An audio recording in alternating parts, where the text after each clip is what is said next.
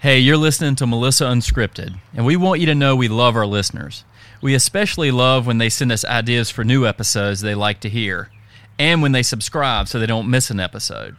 So share your ideas, hit the subscribe button, and keep listening.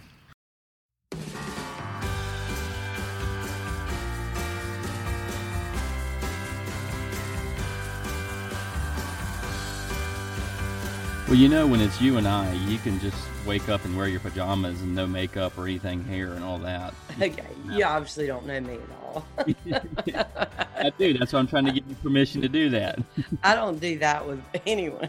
okay, I mean, Well, just think, just pretend like you just woke out of bed with me and you're just talking, right? well, I, I did. I was See? lying in the bed and I thought, I just, I can always look, I can always look good if I need to, but it's like, uh. No, actually, I had an eye doctor appointment this week and, you know, they dilated my pupils, but it was weird where I had my surgery. It's been bugging me. And I said, Is there something? Is it just the scar or what? And she said, No. She looked way down in there. She said, you have this hair? It's not an eyelash. It's embedded deep down in there. I don't know if it was since January. oh, that gives me oh. Uh, so they, I can handle any kind of surgery conversation. Anything, but eyes bother me so bad. you're like Rachel on Friends. Did you ever see that episode? No. She hated anyone touching her eye. Yeah. So, but um, so she could never go to the eye doctor. But so they numbed my eye and got it out. But it's just, I don't know. Did it had it grown into your eyeball? Did it start like growing legs and stuff, or Yeah, it did. It was like no, it was like when she showed it to me, it was like nothing. You know, anything that causes you a lot of problem when you actually see it, it's nothing. But Yeah. but it was um no, it was really pretty amazing. So and so my eye feels a lot better after after six months. It feels or eight. It feels a lot better getting that hair. oh man, I bet And I think I've got some good people. Uh, Macy, it must be the yard people. you think it's your? No, it's Friday. They came yesterday. No, it's um, I don't know. Sometimes I get early morning visitors.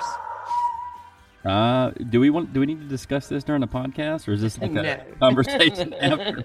No, I mean, but it is funny. It's like usually that's why I get up and try and look good first thing in the morning. it's because I never know who's going to stop by. You're listening to Melissa Unscripted, the show that brings you tips, tales, and the truth about the real estate world. I'm your host, Dave Wilson, and with me always is the woman who is always ready for early morning visitors, Melissa Greer. Do your windows get fogged up when you um wake up in the morning and your AC's been running?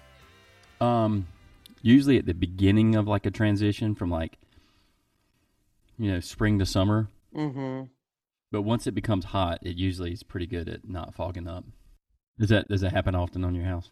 Well, I I don't know if it mattered. I woke up this morning and I turned on my self cleaning oven and it's gotten really hot in my kitchen. I don't know That'll why. do it. That's exactly what will do it. Yeah, it's because I I thought you know it's a good day to clean the oven, but it takes forever for it to do it. I woke up this morning. and I thought I'm going to clean my oven today. That's obviously something you did before you took your ADD medicine. yeah, yeah. It is funny when you wake up. I thought I went in there to get my coffee, and I said, oh, I think I'll just hit this self clean, and that'll be a good thing to do today. So when I have, I was at a, a video shoot yesterday, and I walk in, and all the stuff is in like this huge room that's nothing but a ginormous freezer slash refrigerator. Mm. And I take two steps in, and I go right immediately out. I'm like, I can't film in there because my camera would take like three hours to acclimate because it would fall as soon as I went from Oh. cold. Oh, that makes sense. Completely fog up, and it, and the whole internal temperature has to match the external temperature before it uh, stops fogging because you can wipe it off, it just fogs right back up. Yeah, that would make that makes a lot of sense. That's why when we're taking pictures of houses, we don't open up the fridge. We Really? don't take we don't take the inside of the refrigerator as a picture. People are gonna have to use their imagination and think, "What's inside that?" You know? Th- th- This is a that's a great tip right there for all real estate agents. I, I do want to say You can just definitely quote me on that. Yeah. we do not take the inside. This is this is why she's so successful, America. Any other trivial tips? Actually, today we are going to talk about something that could be helpful for buyers and realtors. Yeah, for sure. I'm excited. I, am really interested in this. And so, so, so, what is our topic now? I'm just kidding. well, I, I'm actually really interested in it because we were the last time we had our conversation. You're talking about it being a seller's market. If you're a buyer, what does that mean for you? I mean, because that's because the seller's market is great for sellers. Well, for a buyer, it means stress and anxiety and you know, it's interesting for seller. It's great because if you've got a product that everyone wants, that they're not, there's not a huge inventory, then the key there is you just get it on the market and price it reasonably. What's so interesting is pricing used to be so important, and now I, I find myself saying we don't have to worry about pricing it too high. I'd price it reasonably. The market drives the price. So a lot of the times, depending on what price point that that we're in, the houses are selling for above asking price. So it's not that's not as important. Sometimes sometimes it's more strategic to actually price a house very reasonably and see what happens. So it's it really is tough for buyers. So if I were going to advise buyers, and I do for a living, but if I were going to advise buyers, and and and I do work with as many buyers as I do sellers. I list homes, but I love I love to sell homes. I think the buyers, um, it's a it's a a quicker gratification. I mean, it's an easier process, but a seller's market hinders that because they're buyers and who are have lost several homes because of multiple offer situations, which we find ourselves in right now. Yeah, and you know, my my cousin was living in Seattle and he was there for three years, and then um, he moved. To, he just moved to Switzerland. Well, and I feel so sorry for him. No, it, wow. it, it, I feel California to Seattle, Switzerland. Right.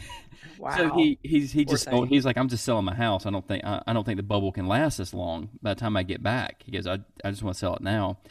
And he came to our house on the way out, and he's like, Yeah, we're selling our house on Friday. I'm like, What do you mean? You, you got a buyer already? He goes, oh no, we we put, we listed it and we said we're going to take offers and accept off. We're going to take offers on Thursday and accept all offers. All we will accept the offer on Friday. So it, that's he's like. So I got to choose who my buyer was. Yeah. Well, we do that in here. So it's starting to happen yeah. here like that. I mean, not to that, no. but no. Well, actually, it's been that way because we've seen a couple years where inventory's been low. It's in certain price points. I mean, the the higher you get, the less that happens. But mm-hmm. it, I would say if you're under 400,000 and you've got a house that's updated that shows well, um, you, you could be very well in that situation. Now, I haven't seen anyone pay 300 above the highest offer right. because that is actually a price. I mean, that's a, usually I mean, he must have had a really expensive house. well, he bought, he bought, and then the market exploded. Yeah. I mean, but here, so say for an example, you had a three hundred thousand dollar house, mm-hmm. and it was desirable and in great shape, and you put it on the market. We don't necessarily do what he did. Some agents might, but mm-hmm. I always worry about that here because we're not quite being a smaller city, we're not yeah. we, we're not in that bubble. But what we do is we also we'll, don't have Amazon. We also don't have Google. We well, actually don't, don't, we have Amazon in Kernersville? Not not not the headquarters. I mean, that's that's a. I'm talking about the Amazon. You know, in Seattle, yeah. you have REI. Amazon, you have some really big corporations where people come in yeah. with lots and lots of money. So that's. But the, as the eternal optimist that I am, yeah. we'll have those here. Soon. Oh, we're going for it. Yes, it's, absolutely. It's, it's happening. Yes, but um but right now until it does we are still our price point that that gets in multiple offers is usually under five four. It's in the anywhere from four below i think if if it's if there are no objections that can't be overcome. So we sit there and we have these houses and we put them on the market and depending on our activity the offers start coming in. So for instance a house i listed last weekend we probably had 22 showings in one day 22 wow and what we do it's so interesting because i've changed used to I used to always allow overlapping showings as long as we notified agents that there might be other people, but we don't do that anymore. We actually do 30 minute intervals and let people so it allows more showings. Otherwise, we're trying to we're we're fielding calls all day long for people wanting to get in them. But so when you have that kind of activity, you end up like one was nine offers, the other was I I think it was at least seven. And so, yes, they're coming in above ask. And so, what we do is we we when we have that kind of activity, we do what we call a highest and best time frame. So we'll say, you know what, we need a highest and best um, by say we look at our schedule and say our last showings Saturday at ten that we have on our schedule. So at that point, we'll say, give us your highest and best by Saturday at noon. And when we do that, by that time, any offer that's in can change their offer, or we can get any new ones. And then at noon, we we do we present the offers. We usually try and present them as they come in, but we do present every one of them, go over the options with the sellers, and and let them choose what they feel like is the one they want to take. And it, it's an interesting thing because as a buyer's agent, when I'm in that situation, that's where you have to really be competitive and work hard for your client. Like, what do you and, tell your client in that kind of situation? Like, how do you coach them? How do you talk well, them through? Like, what well, you know, I always, there's a couple of things I do. Uh, first of all, I say, whatever we do, you don't want to have any regrets, whether you get it or you don't. So, what that leads them to is very simple is don't offer more than it, if you get it, you're going to say, oh my gosh, I didn't want to get it, or that makes me too nervous, or it's too much money. I'm not comfortable with that. And I, and on the flip side, don't think that they'll counter with you because if it's a highest and best, usually they're going to take one offer and move on. They're not going to counter. They may if it's just one minor detail, but so what I usually do is I reach out to the agent and I try and find out what's the seller's ideal closing date tell me a little i want to do a little research so i can advise the buyer how to be competitive. So i try and find out what's their situation what would help them do they need a delayed closing do they need something fast can we accommodate that? So that's one thing. The other thing we do which is always important even not in a multiple offer situation is you want the buyer if they're getting a loan they need a strong pre-approval letter. And i always say try to use a lender that's well respected in the realtor community because sometimes that makes a difference. If a lender, if a realtor has multiple offers and they see a pre approval letter from a lender that they know always, you know, is it doesn't visible, fall through. Yeah. yeah. then that that means something. If it's a lender that, that no one's ever heard of, sometimes that could hurt. It just depends, and and that may not be fair, but but in a situation where you're competing, you you have to really look at look at you have to try and get in the listing agent's head and think what is going to be appealing to them and get in the seller's head what's going to be appealing to them and find that out. The other thing that i always feel like we've got to do and so you present the offer with that letter. If it's a cash offer you have to have what we call a verification of deposit and you want to present your offer with that and that's a letter from a bank or something that shows that the buyer has the funds because otherwise I mean, you and I can make a cash offer. I'm not sure I could do it. Could I mean? No, I mean, no, I'm a small I mean, owner. No, I mean, I'm like, okay, I can make a cash offer, but I would have to probably get a loan to get that cash. So, so at the end of the day, that's not a cash offer. So that's what we want to make sure the seller feels very comfortable. The other thing you do is it's not just price; it's terms. So that's why we find out what the seller wants what their time frame is. But also, I encourage my buyers to do high deposits because sometimes that speaks very loudly to a seller. One of our deposits is a due diligence fee that is immediately non refundable. You get it back at the closing toward the purchase price, but if you don't close, the seller keeps that. Oh, gotcha. So that way the seller sees you're really interested. You're yeah. not you're not you're not ready to back out because if I just if I put down let's say five thousand instead of two thousand, yeah, would let's say two thousand the minimum, then yeah, the person who's putting down five thousand saying, look, I'm I'm hedging my bet. I'm yeah. you know I'm I'm dead serious and I'm not backing out. Yeah, and it, that interesting point there, and it's what it really is. That's where you've got a buyer, and what because you're putting that money down without having a home inspection, mm. without having an appraisal. So you really have to feel comfortable that I want this house no matter what. You know, I want this house. Yeah. And um and usually if a seller gets above asking price, it's very rare that they'll sell that house as it is. I mean, I think they're grateful for that. So, you know, usually in a really good situation, we just have to guide people through it. And of course, a realtor can look at comps, they can know what the market is, so that if you're getting in a multiple offer bidding situation, you need to make sure that your buyer is either okay paying above what it might appraise for, or that you know that it would appraise for that. Yeah.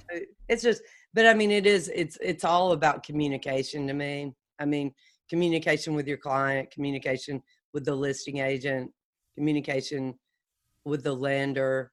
Sometimes I have the lender call the listing agent and tell them how qualified my buyer is. Also, spent my career playing well with others. So hmm. I, I want other realtors to like me and want to work with me and know that I, I bring qualified buyers. Like my mother always said, the one thing that arrives before you do is your reputation. So you always want to make sure that's something that you don't have a whole lot of control over. That gets their way before you do. So well, I, I, love that the first thing you said on that was really setting up the buyer mentally mm. for for um for rejection if it happens, right, or for a a non buyer's remorse purchase. So you're exactly. mentally preparing your buy your buyer for this transaction. I love that because I mean that's that's a lot of peace of mind. I mean, there's a lot of real, even if you don't have anxiety, there's a lot of real anxiety going in when you spend that kind of money. So that really does help them. You know. Well, and and even as an agent, you want to feel like you've done your best, and we'll either get it or we won't. But we've done our best to try and do everything we can possibly do to get it. And then for some reason, of course, I always like for my clients to get their houses, but we, of course, I don't. We don't win every time, and when we don't, what? Why are we doing this podcast? should I, I shouldn't. I think that was something I should not have disclosed. Actually, we get every no, multiple offer situation. Yeah. No, but the truth is, is when we don't, and this is so interesting, and I tell people this all the time. I say, it wasn't meant to be your house. It, it wasn't meant to be. We're going to find something you'll like better. And in the many years I've done this, which I'm not gonna, I'm, i have stopped saying how many. Um, but in the many years I've done this, I've never seen someone not do that. Uh, my first house, one of my friends, it didn't say the exact same thing, but it was the same scenario. We're trying to buy our first house. First house. I'm newly married. We find one we really love, and we didn't get it. And he told me before we started making offer, he goes, "Don't fall in love with a house until you own it." He's like, just don't mm-hmm. don't do that because you you're gonna you're gonna have heartbreak after heartbreak until you find the one that that is yours. That's true, but you do love it. Yeah, it, it is. I mean, that's it. but it's that's the thing. There going, it's your home. That's yeah. good. that yeah. that's good advice. But it is. It's like it's like when you first meet someone and start dating them. Mm-hmm. You don't want to love them. You may want to see them all the time, but you're like, uh, uh you want to see the potential. I need to get to know this person before yes. I actually love them. Yes. And sometimes that works and sometimes it doesn't, you know. Mm-hmm. And so you have to, but I hear, I mean, that's in a perfect world, that's the way to do it. Well, and I'm still searching that. for that perfect world. Yeah. have you found it? I, I haven't it a long time ago. like, that's what I'm saying. It's like, and you know, it's the same thing. It's like falling in love with someone at first sight. That's never usually the relationship that's going to be the easy one but that's what realtors are for yeah. when houses are concerned is good realtors they'll keep you from falling in love with the wrong, the wrong house you know? Because we're trained to see red flags we're trained to see objections that can't be overcome. That's what i always say is when i'm working with a buyer i say let's look for if you love something we just need to look for any objections that we can't overcome. But in a in a seller's market it's interesting like houses with objections are selling. So you see that like if when i talk about objections that can't be overcome like sometimes is does it back up to a busy road? Is there something you know does it have a steep driveway? Those are things you can't fix you know? So at the end of the day, those houses even are selling now. So in a really good seller's market, you know, you're going to buy a house that may have objections that if you sell it, you want to, I mean, it's hard to control, but you want to sell it in a seller's market because if you sell it in a buyer's market, those are the houses that may take a while. So. Well, I know this is putting you on the spot. I know there's not one answer uh, to this question, but if you could offer advice to a buyer right now in this market, like what would be the one piece of advice you would give them right now before you start buying a house, before you start making offers? I would get a really good pre-approval letter with a respected local lender or a lender that's respected nationally, either one. I would have that ready to go. I would I would be willing to put down some high deposits if I were in a multiple offer situation. And you know, just affiliate or connect with a realtor that that is well respected as well in your community and is on you know the thing about it is you want a full-time realtor at that point in time because a lot of times on my listings i'll get calls from clients of other realtors who are out of town or they can't reach them and sometimes time is of the essence. Especially you know, market. yeah i mean the highest and best time frame isn't always a week. Sometimes it's a day. Make sure you're on some kind of website where you're notified of new listings immediately the biggest thing too is just to remember if you don't get it, it's not, there'll be something better. There always is something better. Well, I think that was really good advice. I do have to run. Of do course. you have any more questions today? No, but I learned a lot today. Did you? Well, thanks. No, I've, I've got to run, but I can't wait till our next. Yeah, this has been fun. Okay, Always. have a great day. All right, you too. Talk to you later. Okay. Melissa Unscripted is produced by Tiger Moth Creative helping businesses and nonprofits leverage the power of their story. Find links and show notes at melissagreer.com, and so you'll never miss a show, subscribe to us on Spotify, iTunes, or wherever you find your favorite podcast. And make sure you give us a good rating. That's it for now. See you next time.